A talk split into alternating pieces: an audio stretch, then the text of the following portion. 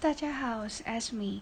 然后我最近想要做的事情就是念故事书，所以呢，我今天选的故事书是啊安吉拉·卡特的《金冠故事集》Break Up Fairy Tales） 的里面的，嗯，它收录在《勇敢、大胆、倔强》里面的第一篇，叫做《寻找运气》，是希腊流传的 Fairy Tale。好了。我接下来要往下说故事了。如果呢，嗯，我中间有一些呃不不流畅或是念错的，就是请大家多多包涵，这样子。好。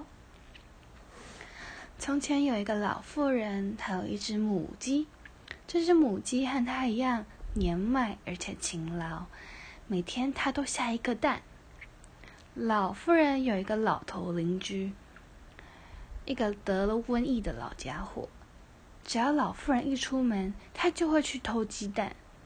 可怜的老妇人提防着想抓小偷，但是一直没有抓到。他不想没有凭据就去指责别人，于是打算去问问不死的太阳。在路上，他遇到了三个姐妹，都是嫁不出去的老姑娘。她们看见他，就从后面追上来，问他要去哪里。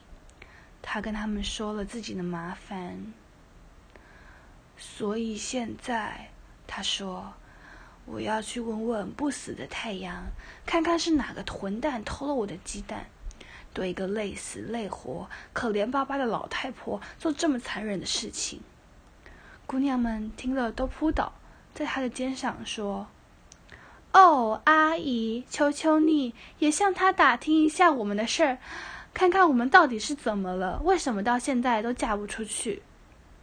好的，老妇人说：“我会问他的，也许他会有留意我的话。”于是他继续往前走，走着走着，遇到一个冷得直哆嗦的老妇人。老妇人看见了他，一听说他要去哪里，就开始苦苦的哀求：“求求你，老太婆！”你也向他打听一下我的事儿，问他我这是怎么了？为什么总也暖和不起来？就算一件套一件的穿了三件裘皮大衣，也还是觉得冷。好的，他说，我会向他问的，但是我又能帮得了你什么呢？于是他继续往前走。走着走着，来到一条大河边，河水又浑又暗，像血一样。远远的，他就听见湍急的水声，吓得膝盖直打颤。大河看见他，也用粗鲁、愤怒的声音问他要去哪里。他只好把经过说了一遍。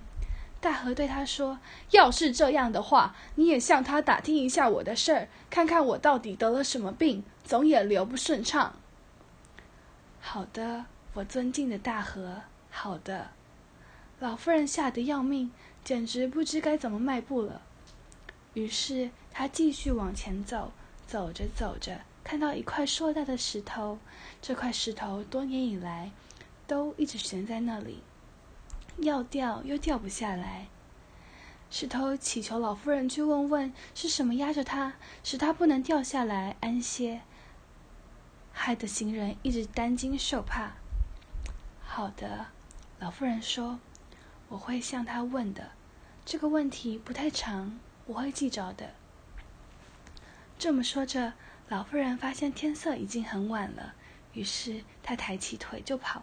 她跑得多快呀！等到了山顶，她看到不死太阳正在用金色的梳子梳胡须。她一见到他就说。欢迎欢迎！立马递给他了一张凳子，问他为什么来这里。老夫人和他说了被鸡蛋被偷的事情。所以现在我来求你，他说：“求你告诉我小偷是谁。要是我知道就好了，这样我就不会发疯的揍主他，给我的良心增加负担。对了。”你看，我用方头巾给你扎了一个大包子，一一大包我种的梨子，还给你带了满满一篮烤过的小面包。然后不死的太阳对他说：“偷你家蛋的人就是你那个邻居，但你千万别和他说什么，把他交给上帝，他会得到应有的惩罚。”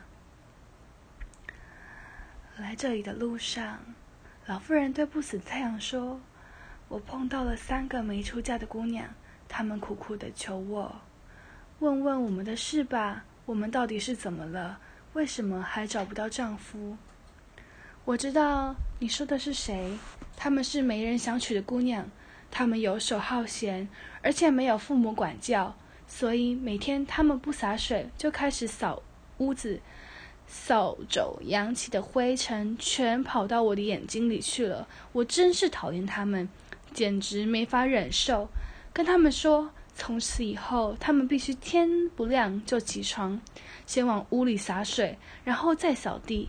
很快，他们就会有个丈夫了。你只管走你的路，不用担心他们。然后，老妇人也请我帮一个忙，帮我问问这是怎么了？为什么总也暖和不起来？就算一件套一件的穿了三件裘皮大衣，也还是觉得冷。你得让他施舍两件给穷人，这样他的良心就会安稳，他就会觉得暖和了。我还遇见一条又混又暗、像血一样的大河，它的水缠在一起，里面尽是漩涡。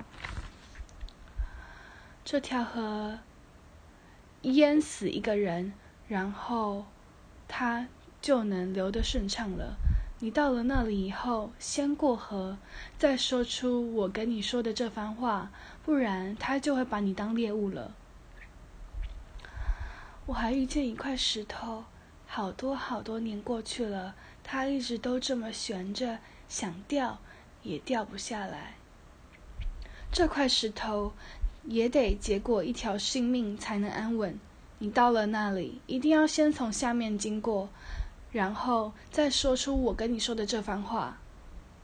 老妇人站起身，吻了吻他的手，说了句再见，就从山上下去了。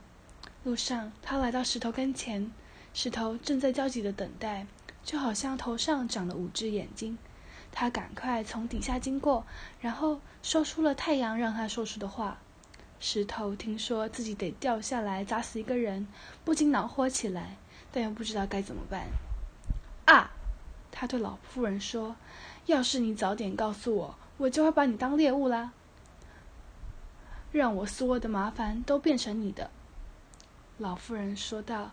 然后，诸位请原谅。他拍了拍屁股。路上，他来到离大河不远的地方，从吼声里，他就听出大河难过的要命，只等着他来。好听听不死的太阳对他说了些什么，他连忙过了河，然后复述了太阳的话。大河听了气急败坏，恶毒的心情要把大水搅和得更混了。啊！大河说：“我怎么就不知道呢？